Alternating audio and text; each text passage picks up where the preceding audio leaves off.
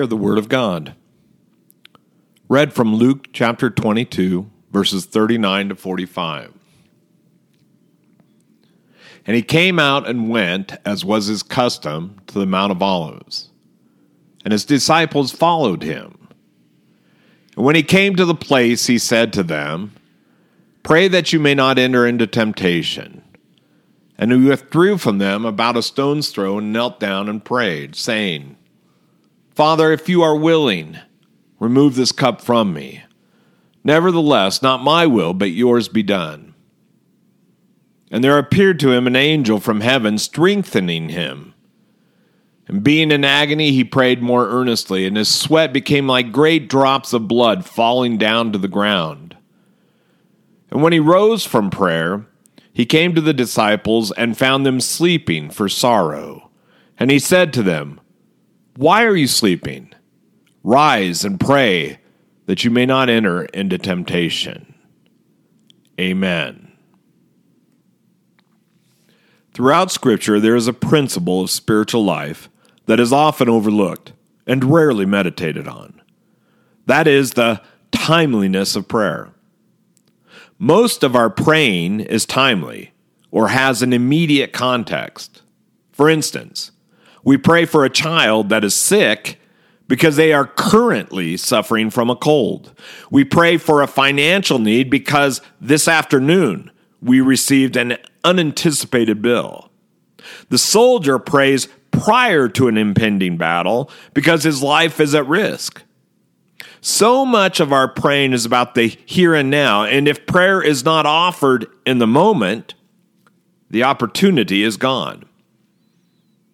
With prayer, there is also an eternal aspect that should be accounted for, which the saints and disciples live in, but that is for another devotion.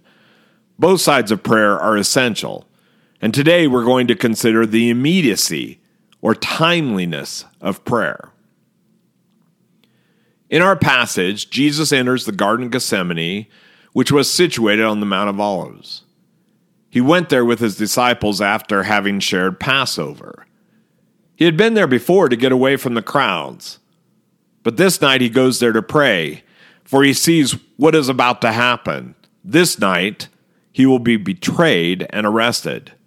Again, within the moment, there is a timeliness to praying. When he and the disciples arrive at the garden, he tells them explicitly that they are to pray so that they might escape temptation that is close approaching. Then he separates himself from them and prays to his Father. Within the report given to us by Luke, we have a synopsis of his praying Father, if you are willing, remove this cup from me. Nevertheless, not my will, but yours be done. Immediately an angel appeared to him and strengthened him for the trial at hand. In his agony, he persists in his praying, praying with everything he had within him. Luke says that his praying was so intense that his sweat fell to the ground like blood from a wound. Did the Father answer or attend to the prayer of Christ? Yes, of course through the angel giving him strength, and through Jesus' own acceptance of the will of the Father that he go to the cross, we can see the answer of God. Do you see the timeliness of prayer in the example of Jesus? When that prayer ended, he returned to his disciples and found them sleeping. It was then he asked the question, Why are you sleeping? Rise and pray that you may not enter into temptation. Why are you sleeping? The simple answer to this question is that there is a timeliness to sleeping just as there is to praying. When you are tired, your body tells you to find rest or sleep. The disciples were human, men prone to weariness. They had witnessed in the past week the raising of Lazarus. They had heard Jesus teaching in the temple. They had witnessed Jesus enter into Jerusalem, They had shared the Passover with him and heard him give the cup and bread to them. And finally, they had heard him say that he would be betrayed by one of them and denied and abandoned. So, why are we sleeping, Jesus? Because we're tired. It's all so much. We're sad that you ever thought that we would not remain with you no matter what happened. But Jesus never asks a question casually, but always with purpose and intent. And with this question, he intends to wake them up to what was about to happen to him and to them. If they slept to the moment, or if they slept through the moment, it'd be too late for praying. The time of trial was at hand. For Christ, that meant submitting to the cross an assumption of all of our sins upon himself. It meant death and being forsaken by his Father. In all this, Christ was submissive and loyal to God's will. For the disciples and Peter, it meant being threatened with arrest, but even more so, the temptation to disown Christ. Though they had pledged loyalty to Jesus, they would fail miserably. They all fled, except for Peter. But he, when confronted, failed even more so. He denied Christ three times, not to authorities, but to a housemaid and a small crowd. When Peter was confronted by those outside of Pilate's residence, it was too late to pray. The time for prayer had come and was now gone. The time to pray had been in the garden. The time of trial was the time to speak up for Christ. And in this he failed. Did he fail because he did not pray? Because he had missed the time for prayer? Just as Peter failed, Christ was triumphant to the other end.